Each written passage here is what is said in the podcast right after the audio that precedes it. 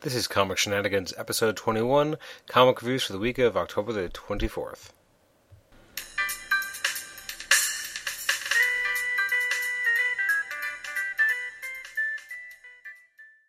Welcome once again to Comic Shenanigans. This is episode number 21 as we're looking at the uh, comics that were, re- released on the Wednesday, October the 24th. So we'll be reviewing those. A lot of books this month, or sorry, this week. It was about uh, more than 30. Um, as I went through them, I just I, because this was obviously is the weekend before Halloween, so a lot of Halloween parties, etc., were going on. Uh, it was kind of a busy week uh, and weekend, so I didn't really have a chance, unfortunately, to really go through and read every issue, as many issues as I would have liked. So I think we still have about twenty reviews for you. So it's gonna be a little bit a little bit shorter of an episode. Plus, um, my uh, my semi my semi regular uh, guest for the comic review episodes, uh, my wife Kelly, she unfortunately will not be able to join us for this episode, so it's just me. So it'll be a little shorter as a result. Uh, so let's just get right started. Uh, the first book I'm going to look at is actually it was technically released October the 17th, but I didn't actually get a, uh, my hold my hands on it until a week later, and that is of course is A Babies vs X Babies number one. Um, I absolutely adored this issue. It's freaking adorable. Um, a lot of comics are not always about fun anymore. You got these big epic storylines, very serious. A Babies versus X Babies is just a hell of a good time. Uh, the cover by Skottie Young is absolutely phenomenal. Um, I miss the uh, mini Marvels by Chris Caruso. I think it's Caruso. Uh, we don't have those anymore, but at least now we have once in a while we'll have these Skottie Young pages, uh, sorry covers that where he has baby versions of the characters, and they're really adorable and really well done. And now we have an issue uh, where we really get the, an entire story um, about this. So Skottie Young wrote it, and uh, I guess Gurihiru uh, did the uh, the artwork and it's uh, really really fantastic. What's nice about this is that it works on two different levels. It works for adults and it also works for kids. If you're an adult, you'll love the in jokes, um, the small details, like even Captain America on his uh, on his head, he's got the A, but instead of being a capital A, it's a lowercase a. So there's a lot of little touches here. Um, the fact that the helicarrier kind of comes out of the the tub, the power pack is there. Uh, it's just there's a lot of good visual details, um, strong visual cues. Um, but also, if you're ch- if you were a child, you'd also find this quite entertaining. Uh, there's some weird stuff happening. Uh, Wolverine gets thrown out, out, into space, and he sees uh, Galactus with like basically with like a moon as like a sucker. Um, this is just a really entertaining romp. Uh, I found this was a lot more entertaining than I ever would have thought it could have been. I mean, I had high hopes for this, but it was so adorable. Like the um, there's even a spot with uh, Storm and Black Panther, and they're like three little hearts around them, just holding hands. Um, it was just really funny. Uh, this is the story is very accurate. It just felt appropriate. Um, you know, it's it's the story I thought actually made more sense here than in AVX in some ways. No, I'm kidding. But no, this was just a lot of fun. Um, if they made more of these, it would probably dilute the uh, the fun. But I was really worried about the artwork, and their artwork really took me by surprise because um, I knew that this would probably be a fun passion project, something that I just kind of did. You know what? People really love Skottie Young's covers. Let's make a whole a whole one shot about this. I'm glad it's a one shot, not a miniseries. The artwork is superb. The artist that they chose um, a different style, but nailed it, and it was just adorable. So this is fantastic. I gave this a ten out of ten. If it had actually come out this week, I would have called it my favorite pick and my pick of the week. But as it didn't, it is still an excellent book. It's worth picking up if you can find a copy. Um, it's just a lot of fun, and you can share it with children, and they'll love it too. Uh, there's there's no, it's just perfect. It's pitch perfect in every way.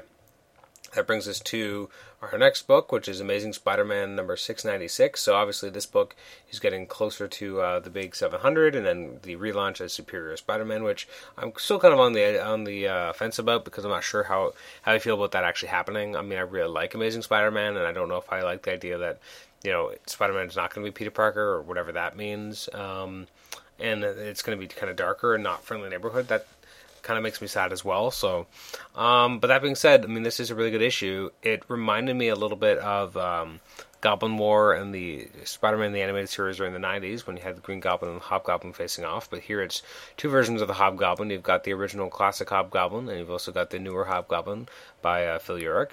Um, this uh, this storyline is written by co-written by Slott and, Gage, and Christos Gage, with artwork by Camuncoli, who's definitely uh, one of my favorites. Uh, who is regularly a contributor to the Amazing Spider-Man artwork team. Um, this is just a really good-looking issue. Uh, there's a few things that really didn't work. Um, there's a shot at the beginning of the issue when uh, Roderick puts on like the the hobgoblin costumes and they got all these ha ha ha's around him like he's laughing. But I just felt that the artwork wasn't quite strong enough and kind of made him not look as creepy or as defined as he could have. But it was still a nice shot. Uh, I like that there's certain areas of the storyline which really worked with, you know, them. Last issue it looked like Hobgoblin knew Spider-Man was, but really he just he has the guy who made uh, all the tech for uh, for Spider-Man, so he's really excited about this, and so I actually kind of like that kind of fake out. I like the idea that Max Modell is kind of kind of coming around to the idea that maybe just maybe he's figuring something out, but at the same time he hasn't quite, and um, it's just and then he Max Modell tries to, to rescue Peter, and it just this is just really a lot of fun, and there's some interesting things here that again there's a lot of this issue does work, but some of it didn't. Um, I did like that the two goblins are facing off. I didn't like that they relatively easily put aside their differences to kind of do something for the kingpin and find this case, this goblin key. The idea of the goblin key didn't seem that accurate as well. It kind of felt like an odd thing to tack on. I do like that we have Roderick uh, using the, the backglider and Phil kind of using the wings, so that's cool to see. Um, and the and the last page was really cool because you have uh, Peter and Max running from these two goblins who are after them. Uh, as much as there might be a few things that don't really work quite work for me here, uh, for the most part, this is a really good book, and I'm sad that it's going to be ending, and then I'm really scared about what the change in tone is going to be like because I'm glad that Slott's still going to be writing it, so I know that it'll be well written. I just hope it'll have a tone that I'm enjoying because the tone of the original is what kind of uh, his current Amazing Spider-Man is so perfect. The fact excuse me, the fact that he's going to be changing that really makes me nervous and not necessarily in a good way. Uh, but I did give this issue 9 out of 10.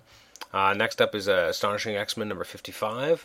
Uh, this was not as strong as some of the most recent issues. I've been surprised by this book because I kind of stopped reading it for a long time. And I was like, well, you know, I'll, I'll give it a shot. And there's some interesting things going on. Marjorie Liu is actually a fairly good writer. I like uh, the artwork by Perkins.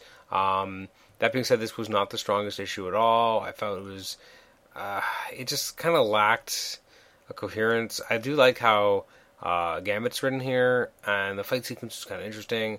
Uh, I don't know. There's some really good things in here, but it kind of made me feel like it, it, definitely had this kind of who cares kind of feel to it. It kind of I don't know. It just it didn't quite fire on all cylinders. It felt like it was lacking something. The work was fairly solid, but I mean the the story I, I just didn't I didn't really feel invested or uh, really part of it all. So unfortunately, I ended up giving that six and a half out of ten because it's not necessarily all that bad. It's just I found it utterly unengaging, and that in some ways is worse. But uh, it, it, just it didn't quite do it for me. Uh, next up is Avengers number thirty-two. Uh, so in Avengers, it's uh, the end times. We're coming to the end of Bendis' storylines. Uh, I really didn't like this uh, at all. Um, I give it a six out of ten because it's hard to acknowledge that there's certain things that were done okay, but for the most part, it didn't really work for me.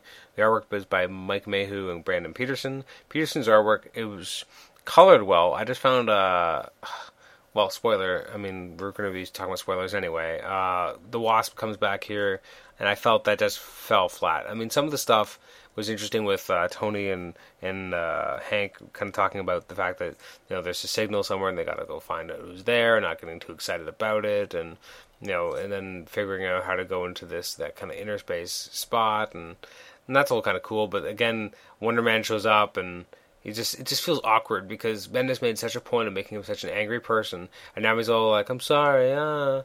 It just it just feels very uh, forced and doesn't fit well with me. And I just I don't enjoy Wonder Man here at all. Like it's just they've ruined his character, and now it just feels worse. Um, the, the Peterson artwork again, it, it kind of looks nice. The color's nice, but uh, it, there's like there's a shot of Wasp in here, which with like her butt kind of out, and she's got this weird stance, and I'm like, that's not Jan uh, it just didn't work. And she seems, and then there's this really odd page, and I, I, if you've read it, you'll know what I'm talking about, where she kind of runs over and kisses Hank, and he seems surprised, and then I guess she's really kissing Thor, Cap, and Iron Man on like the cheeks and stuff, but it really looks like they're just giving her, like they're just making out with her right in front of like her husband, and she's got like it's just it's just really odd. And then right after that, there's a shot of. uh uh, they're all like smiling so much, and like Hank has some weird, crazy Google eyes, and uh, this just didn't work for me at all. Um, uh, I just I like the idea that Jan isn't dead, but given everything that had been happening, especially in Avengers Academy, this just felt like it didn't work.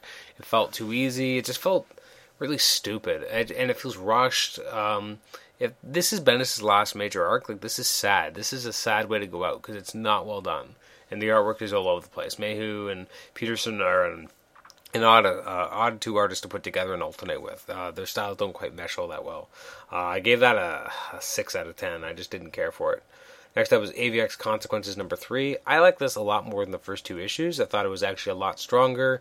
Again, not so much on the consequences, more just uh, they should just call it AVX Fallout, not Consequences. Uh, the opening sh- the opening shot has um, a really interesting shot of uh, Iron Man just kind of putting up his arm and kind of presenting his package, which is odd. But I like that he's in Kunlun trying to offer to help them rebuild, and they're kind of like, you know, we can do this on our own. And and Tony kind of being like, well, I've helped out with mystical things before because they helped rebuilding Asgard back way back when, or, or a couple of years ago. Um, I do like there's a, there's a shot in here where uh, in the prison that they're at, uh, Cyclops and uh, his I forget even the name of the guy, but the guy he's been spending time with and in the prison next to him, they're accosted. Um, by uh, uh, some like you know prison guys, and and he Cyclops easily handles them and takes them out, and it actually felt really appropriate because I mean this guy has been training his entire life. He's not just about eye beams; he is about knowing how to take care of himself in a physical way, and he can have a physical brawl and take people out. So that was really cool. There's a, an interesting uh, exchange between uh, Kitty Pryde and Emma Frost, which I actually felt was kind of interesting. It's the first time we've really seen Emma Frost since uh, the end of AVX, so that was interesting and seeing how she really doesn't like Scott anymore anyway. So that that kind of seems over. Um, I I like having uh, Scott Summers kind of he's still kind of being the teacher. He's he's trying to. Uh, he's really interesting because the last issue is very much more about him kind of being ready to die, and this issue is more about hopefulness for the future and, and what he's been doing, and, and uh, he's kind of training, taking this new mutant under his wing to try to be like this is why I've been doing things. Also in here, it looks like he's communicating with Magneto, which is interesting and odd, but uh, seems somewhat appropriate. Uh, also, here you have uh, Magik coming and telling Storm where she combines Colossus. Um, this just there's some interesting stuff in here, and I like the last page with Scott being like, you know, I'm not going to let them turn me into. A, yeah, I'm a political prisoner. I'm not going to let them turn me. not going to let them turn me into a criminal. So, I actually really enjoyed this. The last two issues were not strong at all, but this was a lot better. I gave this an eight out of ten. Um, yeah, it was good. Really, I actually I was surprised by how much I enjoyed some of it. Um, so obviously, this issue was written by Gillen and our work is by Scott Eaton. Um, better than the last two artists that we've had. Uh, next up is Batman Incorporated, number eight. Sorry, number four. Uh, I gave it an eight out of ten. Um, this is an odd looking book. I liked it a lot more than the zero issue that we got. Uh, it's by Morrison and Chris Burnham. Uh, pretty good stuff. It was an interesting story, very action oriented or action packed. It kind of feels like we're we're kind of getting to the end of this kind of story. We're seeing like the entire uh, Batman Incorporated taking on Leviathan. It definitely felt like a lot was going on. This this is a big story, and um, also you see the reveal of uh, I think who was it, Batwing or whatever his name, not Batwing. Um, I apologize. There's a character in here, and I can't remember what his name was. Um, uh, I can't find it. I apologize. I'm just kind of flipping through the issue and trying to see what his name was, uh, but I can't seem to find it. Oh, Wingman. Sorry, Wingman was really Red Hood, which seemed an odd, uh, kind of out of out of, out of uh, left field, but it did seem interesting that when it comes to being Batman Incorporated and protecting his real son, um, Batman will bring in everyone and do what he can to stop Leviathan. That's how big a threat Leviathan is. Um, so, a pretty good issue. Um, I enjoyed it. The artwork it took a while to grow on me, but by the time, end of the issue, I definitely enjoyed it a lot. And again, this felt like there was a there was a momentousness to this storyline, uh, to this issue. There was a lot going on, and it meant something. So I really liked that. Gave it an eight out of ten, as I already said. Batman: The Dark Knight number thirteen is creepy as all hell. Uh, it's written by Gregg Hurwitz with artwork by I believe David Finch. Um, so this is the Scarecrow storyline. Incredibly creepy, really well illustrated and uh, like this is just brilliant artwork. I mean, it is creepy, but uh, deservedly so. Like it's it's trying to be really unsettling, and that's exactly what it is.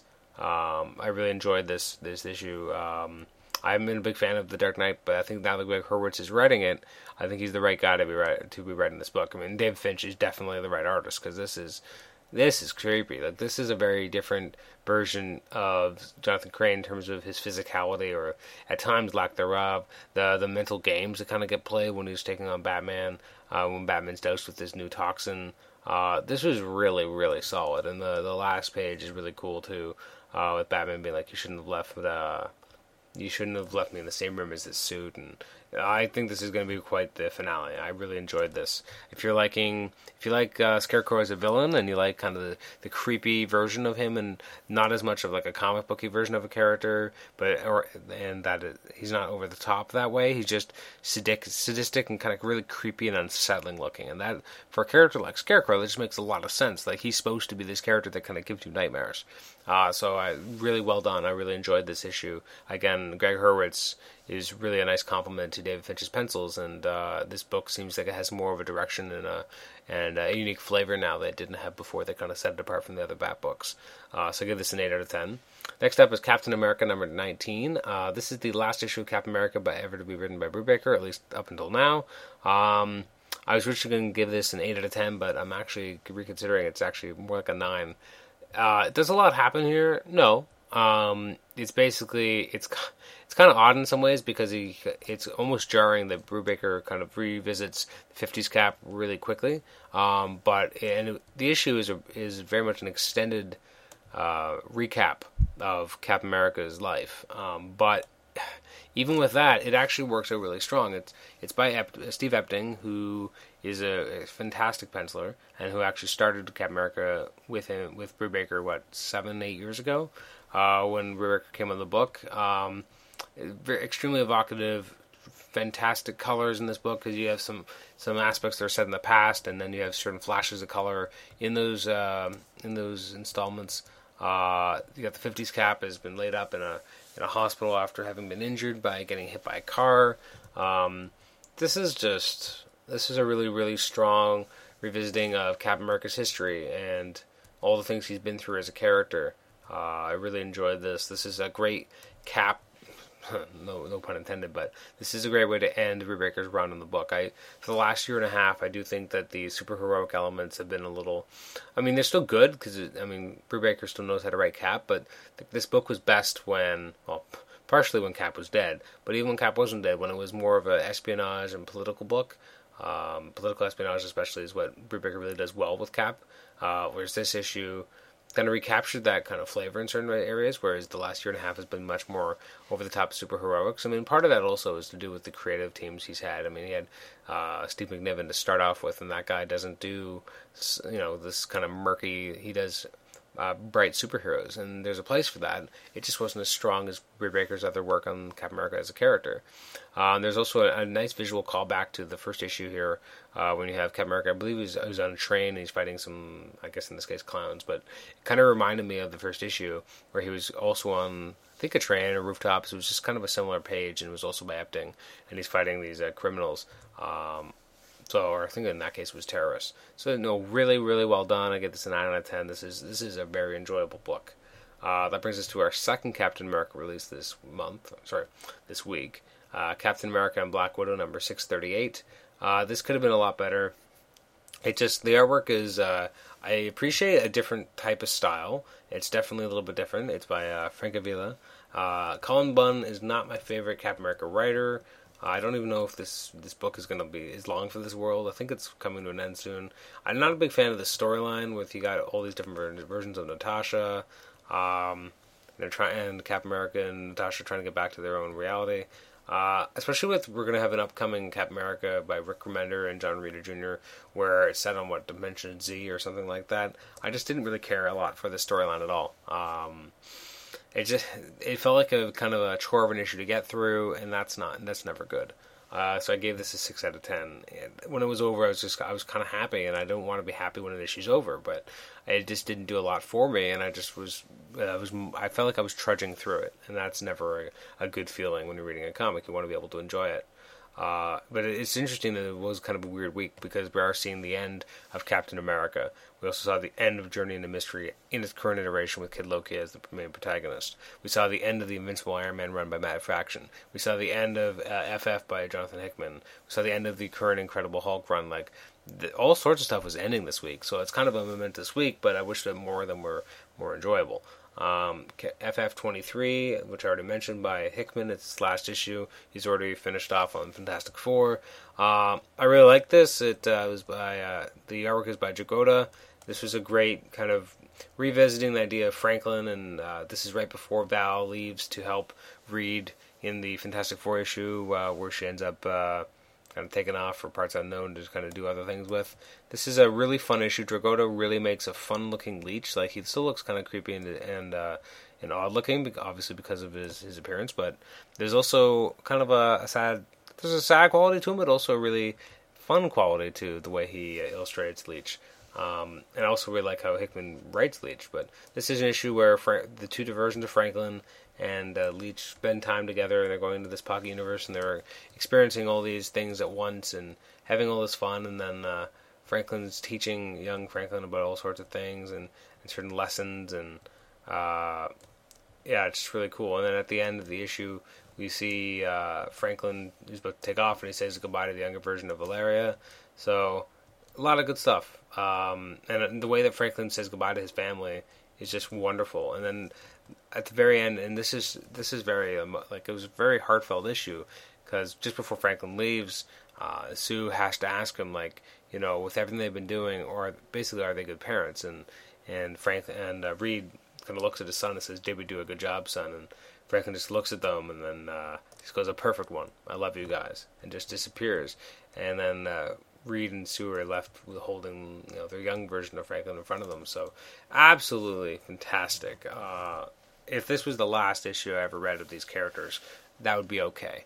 Um, almost, I'm really sad to see Hickman leave the Fantastic Four. He did such a wonderful job, um, really making me care about all these characters and making the Future Foundation an, a concept that really felt like it worked and was just a lot of fun to read about and the versions of the characters that they used and uh, the whole big like mammoth storyline he was originally uh, developing, which came to a close a few months ago, but which really felt like it paid so much off from its setup. Uh, I'm really sad to see him go, but I gave this a, a nine out of ten. Uh, this was so such an enjoyable read. Uh, next up is the Flash number f- thirteen. Um, I don't know why I. I just I, I give this an eight out of ten because it it's a solid technical issue there's just a lot of it that didn't quite work for me. I found the uh, the artwork was nowhere near as fluid as it has been in the past. I don't really care about Grottle, this version of Grottle that much, and the and the gorillas, nor really the the rogues. Like I'm kind of all over the place in terms of how I feel about these versions of the rogues. Uh, some bad stuff happens to Trickster here. I do like that. I do like when Flash teams up with the rogues to fight Grodd. That's kind of cool. I don't know. I just feel like we just had some Grodd stuff, and now we're having a major guerrilla warfare storyline. Um, I mean, it still looks nice. Uh, Manapul and Bu- I apologize. Buccellato have done a great job uh, on the artwork together and also on developing the story together. It's just not as strong as it could be. I mean, it's still an enjoyable book. There's nothing that can really say that it's not a bad book. I mean, it's it's still worthy of being an 8 out of 10. It's just could it be better? I just feel like it could be doing something a little bit more different, engaging, and and pushing the boundaries more. Like the artwork in here didn't feel like it was really challenging the reader as much as he has in the past in terms of what he can do with the art form. So it didn't quite do the same. So uh, that, that's a real shame. Next up is Gambit number four. This is a book again that's a waste of potential. Uh, Clay Mann is a fantastic illustrator. Asmus is not doing a good job writing this book. Uh, this I I just don't care about Gambit and this girl he's been hooked up with and this whole storyline and I, I didn't care. I mean, if you've read it, tell me what happened because I don't really get it. I don't really care. Even the Clay Mann artwork wasn't as good as it could have been. There's it just looked a little awkward and not always all that well illustrated. The storytelling was nowhere near as strong as it could be. Um, I kind of like the ending because we're kind of getting back to where where everything kind of started. Because the first few, the first issue was really strong. The second issue was was not as quite as strong, but still good. Third issue was a bit of a mess, and this issue just felt like I didn't care. I, by the it just it's just the the whole idea, at least the way the series was, originally pitched, was bringing Gambit back to his roots. And then where do we go? We put him in some weird alien locale with some chick who was the was more the main protagonist issue three than even Gambit, and I don't care about her. I don't even care much about what Gambit's written here. It just it, this just didn't work for me. So I gave that a six out of ten. It just was disappointing. Uh, also disappointing was Incredible Hulk number 15. I really enjoyed a couple issues ago. Uh, well, first of all, I enjoyed the Stay Angry storyline. I love the, the flip side on, you know, Banner's crazy and what's going on, and the Hulk is kind of trying to figure this out and keep, keep himself angry as long as he can so he doesn't turn that back into Banner because then he'll just show up somewhere he doesn't mean to be. Uh, and then the last issue. Eh, I just felt like it had so much potential there, and it was really cool setup. And then now we're just kind of having them working together again and trying to fight against this this weird these Doom bots, and it just didn't really do a lot for me. Uh, I'm interested to see what the next uh, version of uh, the Hulk book will be like because it'll be Leinil Francis Yu in artwork, and I believe Waid uh, writing it, Indestructible Hulk, and he'll be an agent of Shield. So that's cool. Uh, this issue just felt like a kind of it just sputtered to an end. It's like, oh, we got to make sure we finish this storyline. Done, and that's that's all I got from it. Six out of ten. Didn't do a lot for me. Next up is Invincible Iron Man number five twenty seven, continuing the run of lackluster endings to to runs on books. This one obviously is a lot longer running than in uh, the Incredible Hulk because the Incredible Hulk's only been around a year or so. This one's been around for quite a while. I think what four four and a half years now. Um, you know, it just felt like last issue a lot of things happened, and it felt like we needed more of a resolution to it. And this issue kind of jumped ahead and didn't give us that resolution that we were supposed to get. And uh, it just felt like kind of an awkward issue to end on, uh, especially that it looks like this really issue really confirms what Avengers Assembled said last week that it looks like that uh, the Iron Man that's on the Guardians of the Galaxy is definitely going to be Tony. I don't know how that makes sense with Greg Land and uh, Fraction, no, not Fraction. Sorry, I think it's Gillen. I you know I don't even know who's writing the new Invincible Iron Man book or Iron Man. Sorry, but that new book. I mean, I guess it's going to take place after he gets back from space, or I'm not really sure. But uh, it, this book it kind of sets him up to go into space to do other things, uh, and it doesn't. It kind of I, there's a lot of questions and things I would like to have seen resolved from the la- from the entire run. But instead of feeling like this was the end to the run, like the Captain America issue by Brubaker felt like this was the close of this era. And so he's wrapping everything up together, wrapping up one ongoing storyline because he's wrapping up the idea of the 50s cap and then bringing it to a close. Now, here, we feel like he kind of skipped any wrap up from the last couple years worth of stories and said set it up for going into space, which is not even going to happen in an Iron Man book, but going to happen in a different book in a few months. So it just it felt oddly placed, oddly positioned. It wasn't really well thought, well thought out. It was an okay issue. It was better than the Incredible Hulk issue for sure. But again, it kind of felt disappointing. Uh, I wanted a little bit more of a resolution to the like for people who've been reading since Invincible Iron Man number one. This just felt like a, a cop out. It didn't feel like it brought to a close the story threads that deserved to be closed. So that was disappointing. Next up is Journey into Mystery 645. Uh, this was really, really good. I give this a 9 out of 10. I don't even know, always know what's happening in this book because there's so much going on, but uh, I really love the idea of uh, Kid Loki. Gillen does a fantastic job in the artwork. Um, the uh, artwork, sorry, on the story. The artwork is by Stephanie Hans. Um, this is brilliant. I mean, I they're releasing all the Journey to Mystery trades right now, so I think I'm going to pick up all the trades so, I can have it all on my bookshelf and then just blow through the entire storyline at once and just kind of be able to see his entire journey and how it all fits together. This was uh, a sad, a sad journey. I'm, I'm wondering what the end really means. I mean, I love Kid Loki, and it looks like Kid Loki really isn't going to be quite himself anymore. Uh, it's hard to tell. I mean, there's a lot of ambiguity here at the end, but it's quite. This is a. I mean, this again this kind of goes to show this is what Invincible Iron Man didn't do. I mean, this wrapped up this entire journey that we journey into mystery that we've been following Loki on, and it felt it felt earned. It felt like the reader had put in the time and had earned this conclusion. Whereas Invincible Iron Man didn't have the conclusion and just kind of set up for something else without bringing to a close everything we've been following. So this this book got how to do it right. They you had a run on this character. It's changed that version of this character. It's been really really fun to enjoy this is how you do it, and I just wish that the other one had been able to achieve that. So yeah, again, does a fantastic job here. Next up is Punisher Warzone number one. Uh, absolutely adored this. I was a huge fan of Greg Rucka's run of Punisher. I'm extremely sad that the, that that book has ended. I loved how uh, it kind of concluded with uh, the whole. I mean, really, that version of the Punisher wasn't even about Punisher. It was about Rachel Cole Alves, and and it was just so so gripping. Uh, I just absolutely love that that whole book.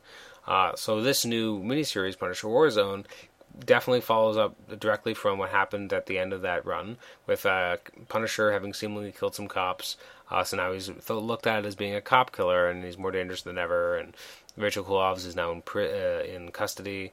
Uh, now on this book, instead of getting Checchetto, we got um, uh, Carmine Di Domenico uh, on artwork, who's one of my favorite illustrators. He's got just an amazing grasp on storytelling, and this uh, issue is primarily uh, Spider-Man tracks down Frank Castle and beats the crap out of him. And what I really liked about this is that usually we have Spider-Man going up against these bigger and badder villains, and he has to, you know, kind of he's always kind of the underdog, or at least they portray him that way. But here, he is an absolute force. Like this is what Spider-Man's actually like when you have no powers. He is scary, scary hard, hard to like to fight against. Like he's just brutal. He beats. He's beating up Frank Castle here. There's a lot of. There's a fair bit of blood. There's. He's really not not pulling his punches. Frank goes and takes on like takes him on, punches him twice straight in the face, and Spider-Man just takes it. It's like a. It's just this is a brutal version of Spider-Man, but when Spider-Man's really um, you know, kind of committed to something, and he's really, you know, no one's like, especially ever since Dan Slott kind of had that storyline where uh, no one dies. Well, obviously having Punisher around runs totally is an antithesis to, yeah, antithesis to that. Um, no, this is just great, especially because we're building off of the fact that uh, Frank used one of uh, Spider-Man's web shooters recently uh, in the last arc of the Punisher book, uh, which he would have stolen during the Avenging Spider-Man uh, crossover, Omega Effect. This is just really, really smart stuff. And then I love the idea that the Avengers kind of get together, and Spider-Man's like, "No, we got to take down the Punisher." And they're kind of like, "Well, he's kind of bush league. Like in their own way, they're not that worried about Punisher, um, because at the end of the day, he's killing people, which they, which Spider-Man is really against. But he's also, you know, kind of doing the jobs like he's he's kind of he's handling the street level, which was kind of really interesting. And the last uh, little bit of the issue is great panel work and a great concept that uh, Punisher goes back to his storehouse, and then there's uh, Wolverine showing up and he's like, you know, just telling him that you know you pushed too hard, the Avengers are coming for you, and he's just like, you know, this is a warning that you know they're not gonna put you someplace in prison where you can get still do stuff. They're gonna put you in solitary, and that'll really kill you. And it's just a, a great considering how Wolverine is often a jerk these days, or is it kind of written that way? This was a great version of him, like understanding that Punisher does do. Punisher does what needs to be done. He's not taking on innocence. He's not a cop killer. And at the end of the day, the people who really know him or have fought against him know and understand that he didn't kill no cops. He, he has a code. He would only kill those who deserve it. That's what that's his mo. Um, this is just a brilliant issue. I really love this. Uh, I give this a nine out of ten, and it deserved every number. Um, really, really well done. Next up is Secret Avengers number 33. I'm not, still not happy that uh, Eric O'Grady is actually dead, so that makes me sad. Uh, Rick Remender wrote this. Artwork is by Kuhn. Um, I'm not a big fan of the whole Descendants storyline. I mean, the artwork isn't the greatest. Uh, at times, it's a little bit unclear what's happening. It def- definitely felt like if you're going to end this version of the Secret Avengers, this is why we're gonna we're gonna end it because they're kind of blowing up their space station or wherever they usually are. Um, I'm not a big fan. I don't really care a lot for uh, Valkyrie and Venom hooking up, so that was a little that felt a little like it uh, rang hollow and not quite true to me. I don't know. I just felt like this. I'm not a big fan of this book. I mean, I don't really care for the Descendants storyline. It's okay, but it I just feel like I was really excited that it was almost over, but really it wasn't over at all. So the artwork is. I guess maybe one of the main reasons I'm not a big fan of the storyline. It hasn't really engaged me on that big a level yet. Um, so it's kind of eh. I give it a six and a half out of ten. Next up is Superman number thirteen. I give this a nice big five out of ten. Um, I was excited to, that we're finally getting a more of a, a, solid creative team on here, and hopefully we'll be on here for a while because this is issue thirteen, and we've had a lot of changes in the Superman book. Uh, the artwork is by Kenneth Rocafort, who previously did the uh, Red Hood and the Outlaws for most of the first year. Uh, it's being read, written by Scott Lobdell. Um, this just didn't work for me at all. Uh, there's some stuff here that was cool, but I just I just don't understand this version of Superman. I'm, and I know it's because it's the new 52, and I'm not used to him kind of being this. Like it's five years later, but they they they play him so young. Like Superman seems like a very young guy, and I just don't really care for how he's being written. Him hanging out with Jimmy Olsen and kind of sharing a place with him.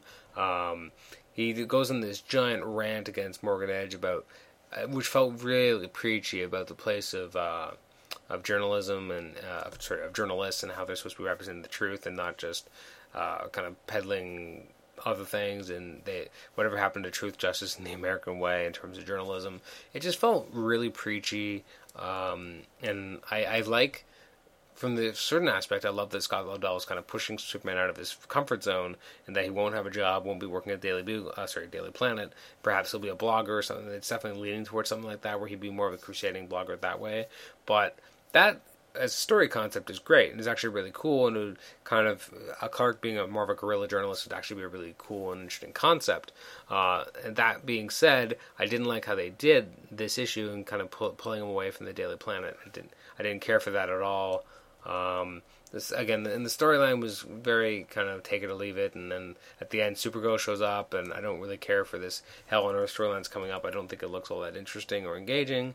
Uh, in Rocafort's artwork, it's definitely more of a. Um, he has a, a, very definite visual style. I'm not sure if I really like it for Superman, but it definitely feels like you are reading this book and he's got a very clear artistic vision for the book. So I at least appreciate that because the last year we haven't seen a lot of really like this is what this book is going to look and feel like. We've seen a lot of different artists kind of portray it a little bit differently, and it, the book just hasn't had a, a, certain visual consistency of tone. So although I may not be a huge fan of Rocafort vision for the book, at least it feels like he does have an artistic vision for the book, and that he has a tone that he's going to try to achieve while he's um, illustrating Scott Lobdell's writing. Um, so there's something to be said for that. I just didn't really care for it, so I gave this a five out of ten.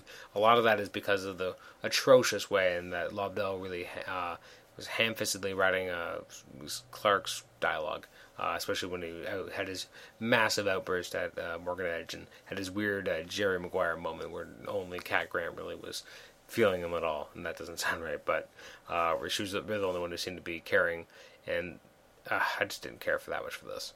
Now, and our last book is Talon Number One, um, which is by James. Uh, apparently, it's Tynion, not Tinian, I believe.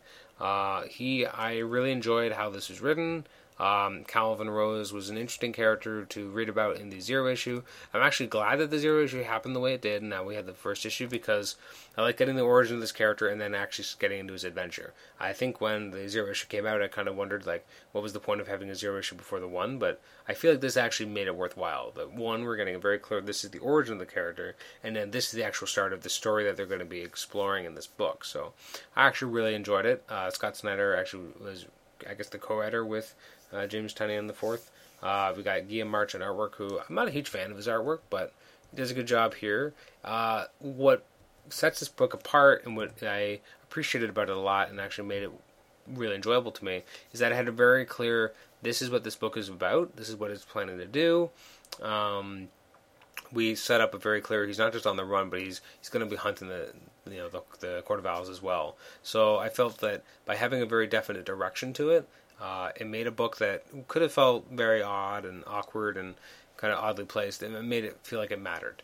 Um, so I'm actually really excited to see where this book goes in the future. So that's all the reviews we have for this week. Uh, we have a, a, bunch of things I didn't have a chance to get a get a chance to really address or talk about just because I didn't have a chance to read them, and I do apologize. Uh, the books I didn't have a chance to really uh, to go through were All Star Western number thirteen, um, also from DC National Comics Madam X number one, Fables number 122 from DC Vertigo, uh, Justice League Dark number 13. Uh, sorry, it was Fables number 122. I don't know if I said the number. I Vampire number 13, Red Lanterns number 13, Savage Hawkman number 13, Teen Titans number 13. And then from the Marvel side, we had Deadpool number 63, uh, I believe uh, Ultimate Comics Ultimates number 17. What a ridiculous name. Uh, Wolverine number 315, Wolverine Max number 1, and Extreme X Men number 5. Uh, so unfortunately, I didn't have a chance to get to any of those books this week. I might have, I might address some of them next week, but I doubt it, just because uh, generally speaking, I mean every week is usually pretty busy um, in terms of comic releases. Uh, this coming week, uh, it's Halloween, so uh, it'll be interesting to see if there's any Halloween themed books. Although I'm not, I don't think there are going to be any.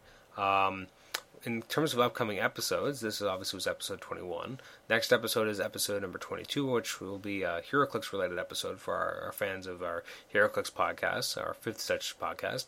We'll be talking uh, actually about a smorgasbord of things. We'll be going over recent comic book, sorry, uh, HeroClix news, uh, new dials that have been coming out recently. We'll also be addressing um, a new segment that we have where uh, both my guest and I, who in this case will be Nathan Struck, will we have memorized the dial, or at least tried to memorize uh, how a dial plays, and so we'll have game specific uh, uh, scenarios to kind of see how well the other person has uh, actually understood that dial based on what their reac- reaction would be to a certain scenario. Uh, we'll also be talking uh, about our favorite kind of Halloween or horror horror oriented uh, clicks, Uh, and then after that, we've got episode number 23, which will be next week, which will be a comic reviews episode. Uh, episode 24, which will be uh, early November, I think November 6th or 7th, will be an episode which, which we uh, have done called Spotlight on Women in Comics. Uh, and then we'll have more reviews episode the week after.